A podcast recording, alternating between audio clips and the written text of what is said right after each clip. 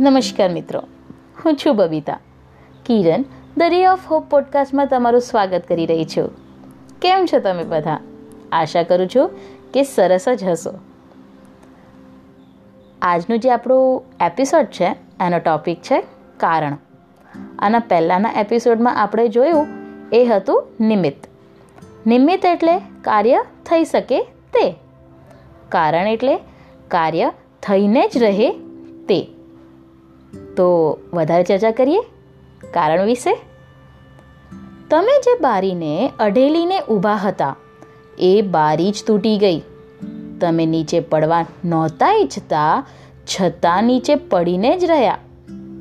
પેટમાં પચીસ ખમણ પધરાવી દીધા. તમે નહોતા ઈચ્છતા, છતાં જાડા થઈને જ રહ્યા ને? પ્રભુની પ્રતિમાને નમસ્કાર કરવા તમે નહોતા ઈચ્છતા. છતાં મંદિરનો દરવાજો જ નાનો હતો.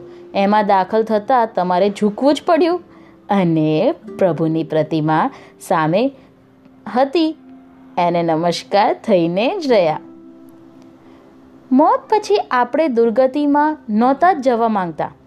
છતાં જીવનમાં કરેલા પાપોએ દુર્ગતિનું આયુષ બંધાવી દીધું હતું. અને એના કારણે આપણે દુર્ગતિમાં જવું જ પડ્યું. આપણે સદગતિમાં નહીં, પણ પરમ ગતિમાં જવા માંગતા હતા.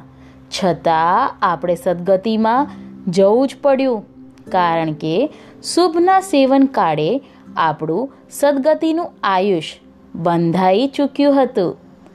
ટૂંકમાં, કારણ એટલે સહી કરેલો ચેક કેશિયર એના પૈસા આપવા જ પડે છે.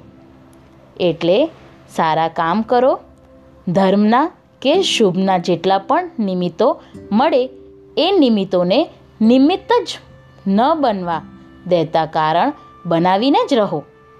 જીવન ધન્ય બની જશે.